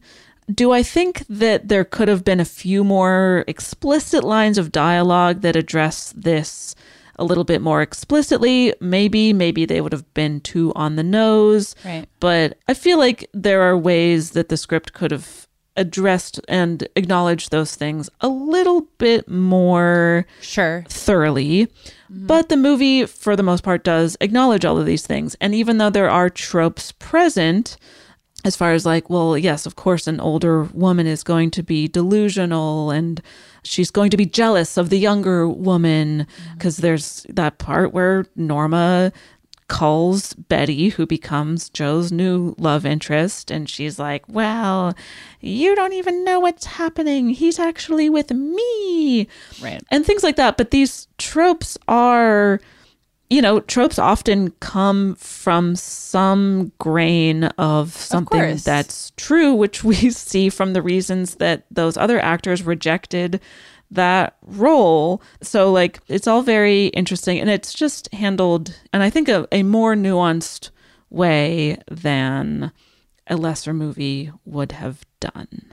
I mean, absolutely. I mean, I I really really love this movie. I just I also like I can't fault any actor for not wanting to play that role because I mean, it's so, you know, reflective of what's happening within the movie of like this is mm-hmm. Norma's big comeback and this was Gloria Swanson's quote unquote big comeback into film mm-hmm. that yeah required a level of ego compartmentalization that we don't ask of male actors is, is all I was sort of getting at. But it's still like I think one of the best performances I've ever because it's like it's like sad and it's also goofy and scary what she's doing with her eyes. is I still so- am big. Oh it's the God. pictures that got small. Oh, she's just iconic. I love things were queer, but they were about to get queer. Always true with this performance. uh, she, oh God, there's moments where she goes like she does this little gremlin voice that I love, where she's like, you know, I'm not afraid to die, and you're like, oh my God, hello. Uh, she can go big in that way, but also have these moments of like complete devastation. It's just so fucking good. She's so good. But yeah, Norma, I, I think that what you just said is a great sort of bow on the Norma conversation. Oh, thanks. But we've got a Betty. We've got a Betty here. Mhm. We sure do. We've got Miss Betty. I like Betty. I like her. I like. I So think she's I. got a good head on her shoulders. I like you said before. I I like that she is. And again, I think it is just an element of because I just think of like people I know and work with who grew up here tend to have a healthier attitude towards the sort of bullshit that takes place because it's just like you're brought up knowing it's bullshit. Right. It seems like that is sort of where Betty's coming from, where she's referenced that she's like a third generation Hollywood worker, not a Hollywood star. And then we haven't even Yes. talked about her experience as an actor, which I thought was a really, really Yeah. interesting narrative decision to just add that because it's like in like the space of a scene completely helps you understand where she's coming from and why her attitude mm-hmm. like it was almost like she was spared this potential norma future Right, right. So her backstory is that, like you said, she comes from a Hollywood family in the sense that her parents and grandparents worked in Hollywood, but were never in those huge roles either as performers or like directors. yeah like lighting costuming stunt work, Stunt work, yeah. Stuff like that. So like she's a Hollywood, the real. she comes from a Hollywood family, but it's not like nepotism necessarily. It's not like all that ego is not present in her character and her kind of line of work. Then you learn that she because she came from this, you know, like working class Hollywood family, it would maybe be expected that she would also work and ooh, let's try to make her an actor. So her parents had her take like acting classes and all this stuff. And then when she went to do auditions and screen tests and things like that, it's mentioned that they didn't like her nose. So she had cosmetic surgery, it seems, to quote unquote fix her nose or, you know, have surgery performed on it. And then, you know, the casting people liked her nose now, but then they didn't like her acting. So she never made it as an actor. Right. And it seems like this is something that she accepted and went to work as a script reader. Right. But as she tells Joe, she's like, I don't want to do this forever. I'd like to advance in my career. And that's one of the main reasons she tries to like strike a professional relationship with him because he says Yeah. something like, He's like, thanks for your interest in my career. And she's like, no, it's not your career I'm interested in. It's mine. Like, I was hoping to get in on this, make some kind of deal because I don't want to be a, a reader all my life. It seems like she wants to be a screenwriter. Right. And it actually like is if she's quote unquote just a reader at this time, it makes a lot of sense that she would try to find a writing partner who has at least had some work produced right to get her first screen credit and then, you know, like if she's smart, kind of ditch Joe and start doing her own thing. Right. Yeah, right. what she's doing makes complete logical sense. I love the story about her almost becoming an actor and then having that taken away. But like she, I think because she has a more grounded view of how brutal the industry is because she's grown up around it.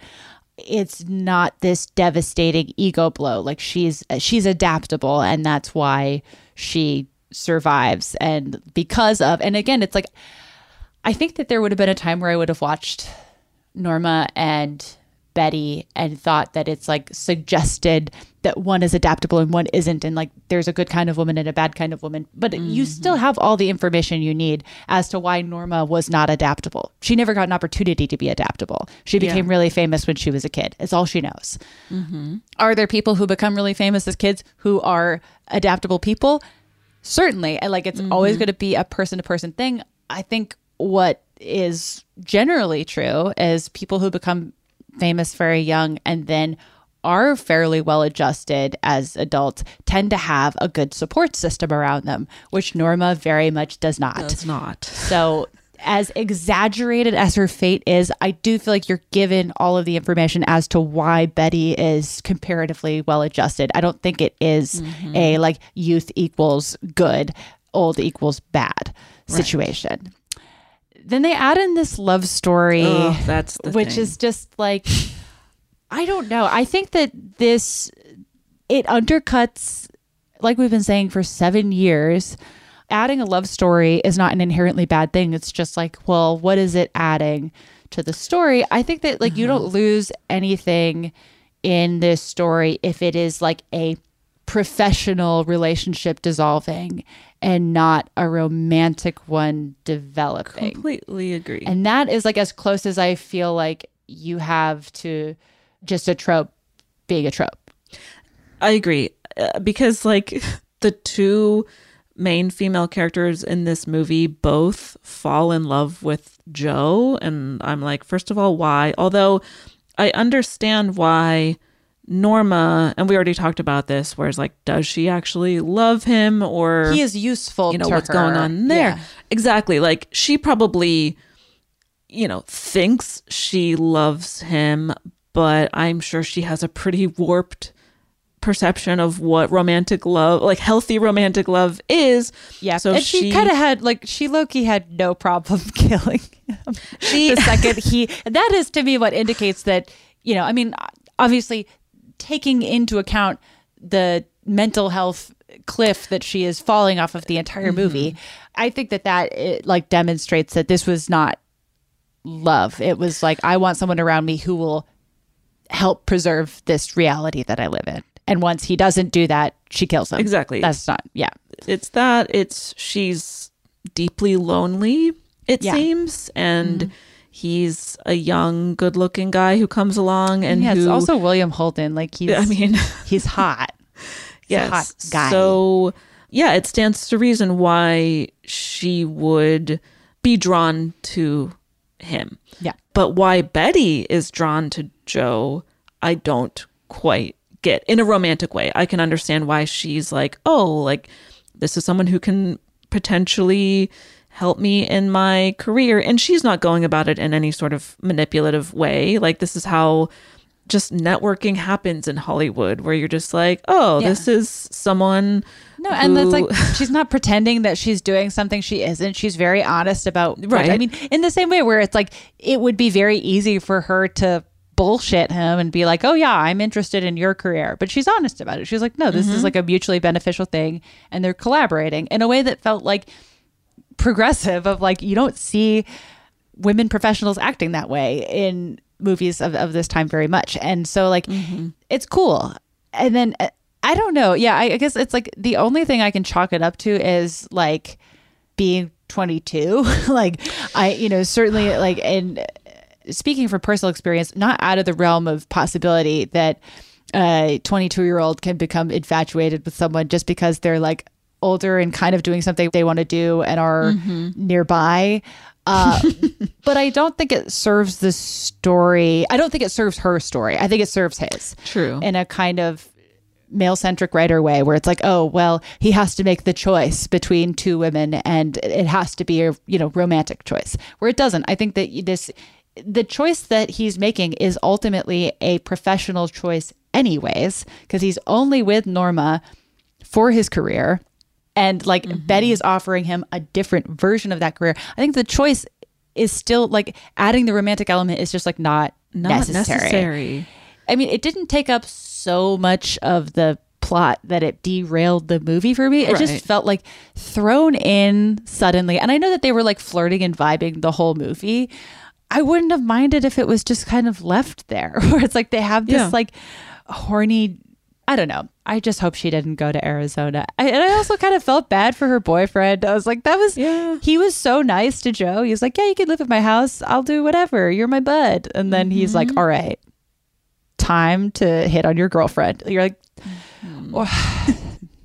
come on, men, be Yeah. better at being friends. Anyways, yeah, I, I think that the romantic element, like, did the least for me of any relationship in the movie. Yeah.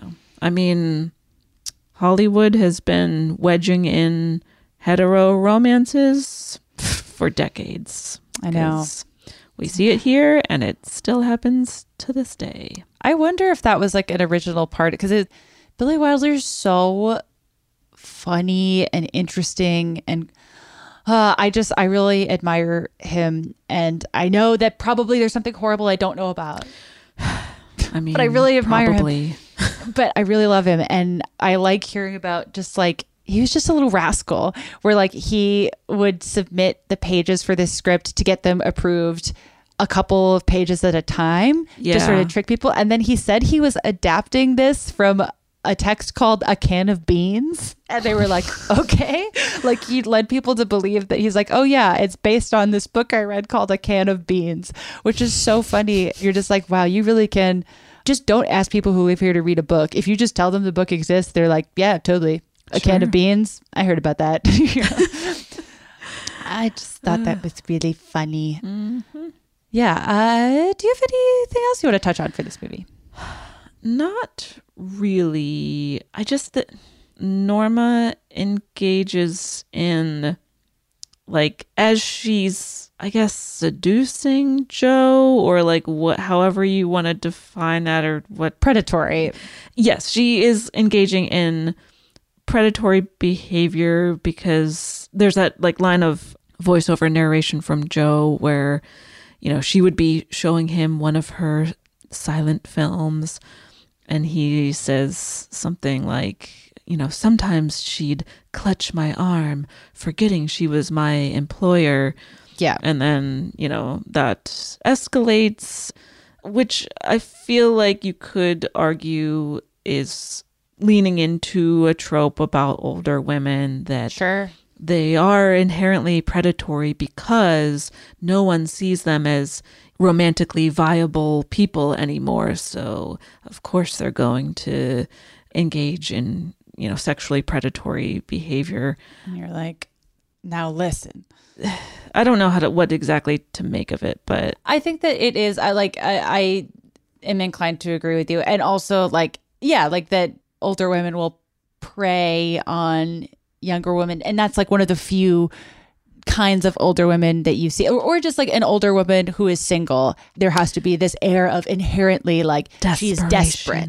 Yeah. right. And it, it can't be like i don't know like you could even be an older woman and be lonely and not have it not translate to that behavior. But i, I mean I, mm-hmm. I guess the only thing and i'm obviously not trying to justify the behavior. I think to contextualize the behavior i feel like that behavior is somewhat in line with norma's entitlement. Right to how she treats people. So it didn't feel like out of step with the character, but then that speaks to like, well, who is the character?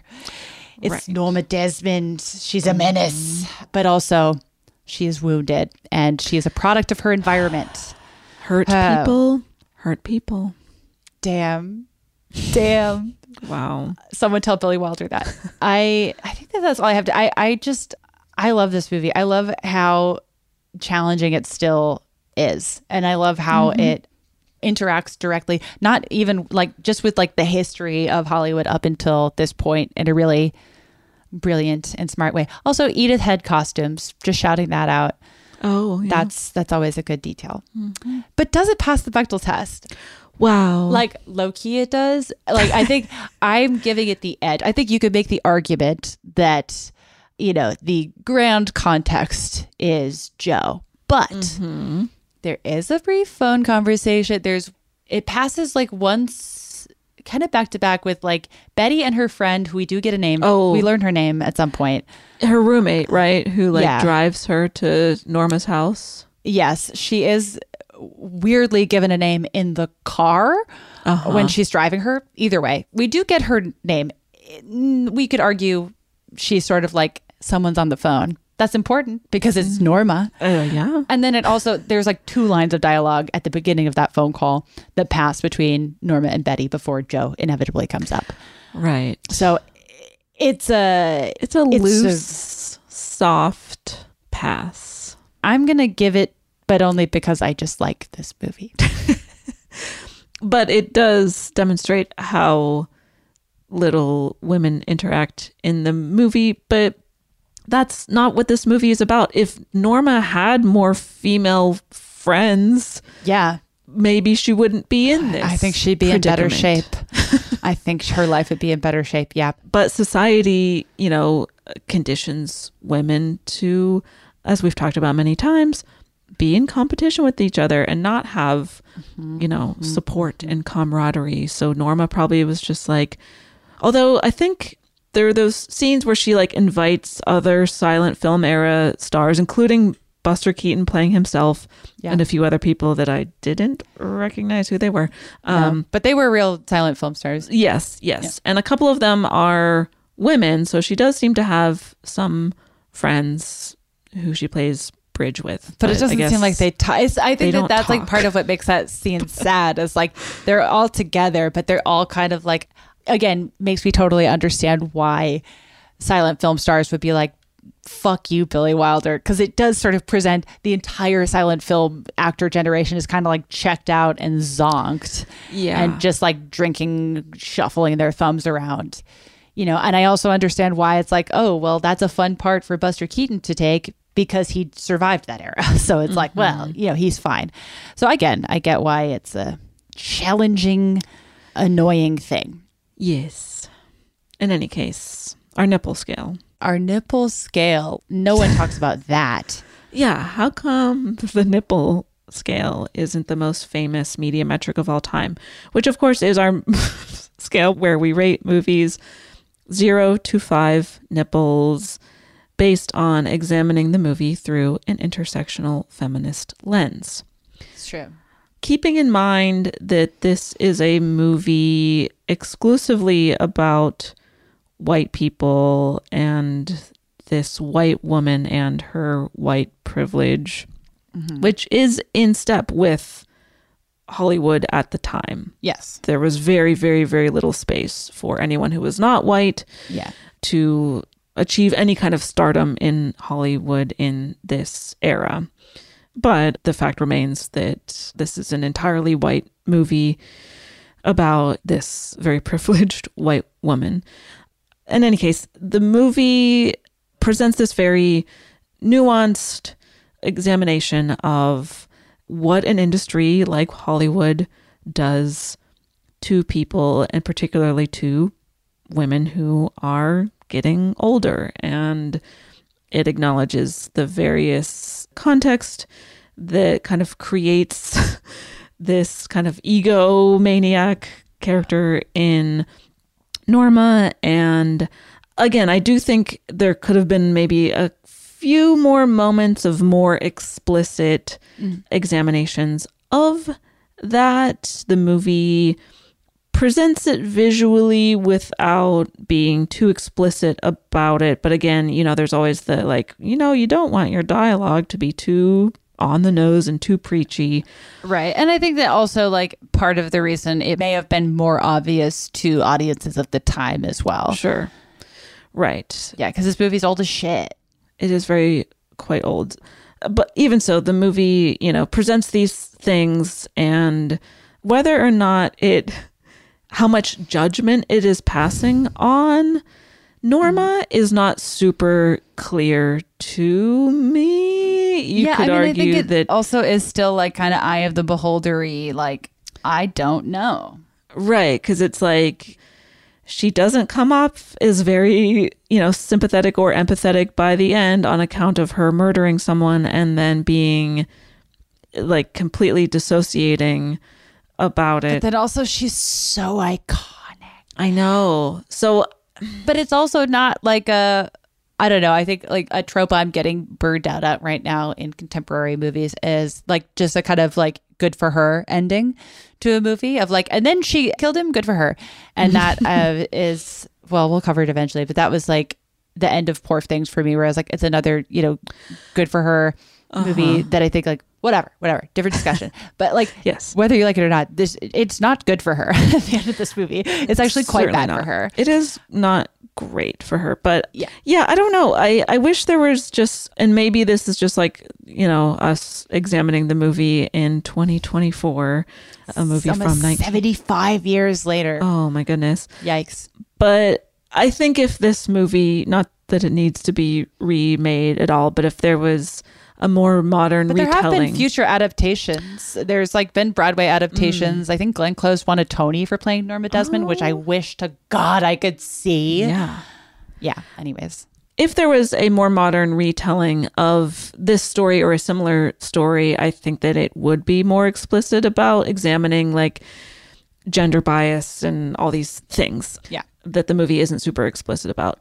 But it's like also, I think, like fundamentally hard to extract this movie from this time because of how, even though it's like you can age up in history the things we're talking about, where it's like, well, what is the, you know, silent film stars, you know, someone who was famous 30 years ago, you would be like, oh, easy one to one is like a 90s sitcom actor that is considered washed up now and trying to adapt with the times. But it's also so mm-hmm. specific to like, I don't know. I think that that's why there's so like there was just an attempt to comment on this in Babylon last year, where it's like the jump from mm-hmm. silent pictures to talk. Like it's just so metaphorically works so well.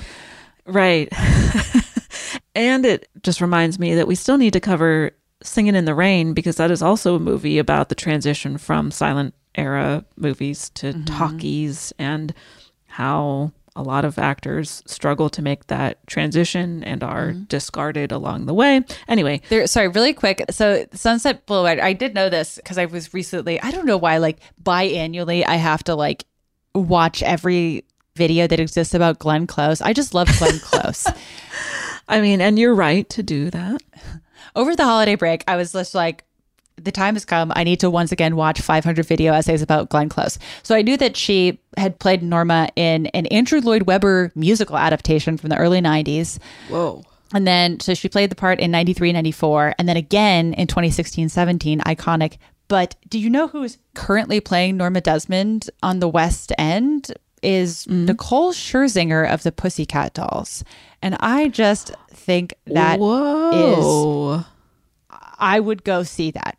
I kind of baffling to me, but also yeah, I'm in. I'm in. I, want to. See, I want to see Pussycat Dolls Boulevard. Bring it. Loosen up my buttons, baby. Loosen up my buttons, Joe Gillis. Yes. Well, I will finally say what my nipple rating Oh, is yes. after so much preamble. Hmm. I want to give it 3.5. Okay. It's a very white movie, but it is handling this subject matter with more nuance than movies from 50 or more years later handled this subject. So it's cool and interesting in that way. It's really cool. So three and a half nipples, mm-hmm. and I will split them between Gloria Swanson, the actor who plays Betty, which is Nancy Olson, and I'll give Billy Wilder, who hopefully was not problematic the way that basically everyone from that era was by default. I did a light scan. He uh he said some kind of insulting things to uh, Marilyn Monroe's intelligence that people feel one way or another about, and also you know he was the seven year itch director that did the famous skirt up shot. You know, he is not Oh, right. Yeah. He's not without sin. But uh, I unfortunately am a big old fan. Mm. I want to give this movie four. That feels too high because of how cartoonish Norma is. Mm-hmm. But I also don't want to go much lower. I'm going to go 3.75 because it, it's just vibes based. I think this movie is fantastic. I think that there are elements of it that feel studio notesy. I hope like adding in a love story between Betty and Joe felt unnecessary, especially because as I was watching it, I was like, Betty could easily be a male character. Mm-hmm. Yeah. And I don't wish that, but just because of like, it just felt like the layering on of the love story was not necessary. It's one of the few things I really don't like about this movie. But Norma is iconic again for all of the complicated reasons we've talked about that also have to do with the production and the time. You know, is it reasonable that this is the best possible, you know, prestige part available to a woman over 50 at this time? No, I think that's incredibly fucked up. But it's an incredible part. And it's like, I feel like you, for the most part, and I know we've had discussions of the shades of gray, you know, sort of within that, but like you are mm-hmm. given context for the ways in which Norma is a product of her environment. And it is not empathetic to her environment to the point where this movie actively mm-hmm. makes a famous director look bad, which is mm-hmm. amazing. I mean, like, I can't really think of a contemporary example of that happening in such an explicit way. I like, it's a you know big old cautionary tale about why it's a heap of garbage to work in the entertainment industry and you know fair enough I mean, not wrong. not untrue. And I also, I mean, I think I know that Billy Wilder is kind of known or was known for a long time uh, of being somewhat cynical in his outlook of the world, where it's like there's no suggestion on how to improve the entertainment industry. But I don't think that that's the job of the movie. You know, I, I think that it really paints a bleak picture of the Hollywood system at this time and like it works. And I think the fact that it is aged this well speaks to how little has actually changed. True.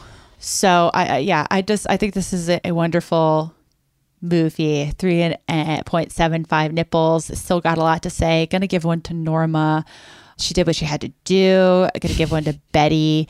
I'm gonna give one to hmm. I'm gonna give one to Hawkeye. Of course, Hawkeye. Where's my Hawkeye spinoff? Now that we're we're scraping the bottom of the barrel of IP, I'm like Hawkeye. what what about that guy? Let's give him six seasons and a movie. I'm gonna take back everything and give my three and a half nipples to the dead chimpanzee. Oh, bless their heart. We didn't. There. We didn't. We don't know.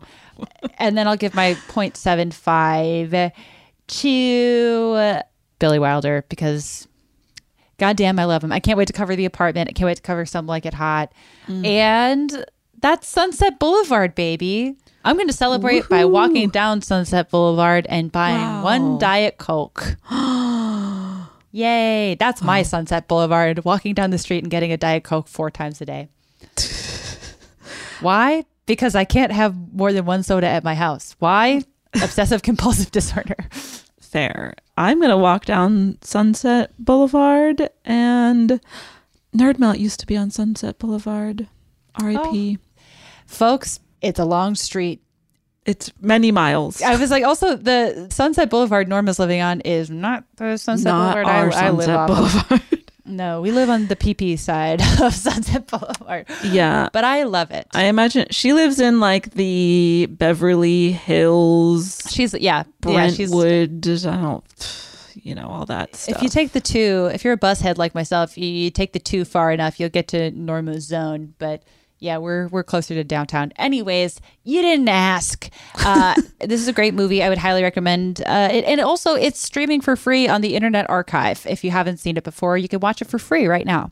mm-hmm. Anyways, that's our show. Happy New Year. You got a Shrek, you got a Sunset Boulevard, and next week, spoiler, you got May December. We're casting a wide net this year, so enjoy. Indeed. You can follow us on all the normal stuff. You can follow us on Instagram. You can follow us on X. Uh, and you can also subscribe to our Patreon, aka Matreon. Great way to start the year. Five bucks a month Treat yourself. Treat yourself. It, it's five bucks a month. It gets you access to two bonus episodes a month with Caitlin and myself. And you also get access to our back catalog of over, I think, officially over 150 bonus episodes. Uh, Yes. so you'll be delighted and infuriated for days on end. so check that out.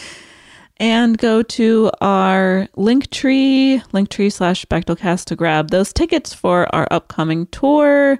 Once again, it's San Francisco, Sacramento, Dallas, Austin, and San Diego will be in those cities in early February. So check our link tree to look at all the ticket links and the dates and the details. So we hope to see you there. Yes. And you can also go to teepublic.com slash the Bechdelcast to grab some merch. So what you're going to want to do, Uh-huh. grab some merch, wear it to the live shows, Mhm. and then we'll take pictures together and it'll be so cute. Exactly. In conclusion, we love you. Happy New Year. Happy 2024. It's going to be such a regular year. We can feel it. So normal. So Norma. So Norma. So normal. Goodbye. bye bye. The Bechdel Cast is a production of iHeartMedia, hosted by Caitlin Durante and Jamie Loftus, produced by Sophie Lichterman, edited by Mo Laborde.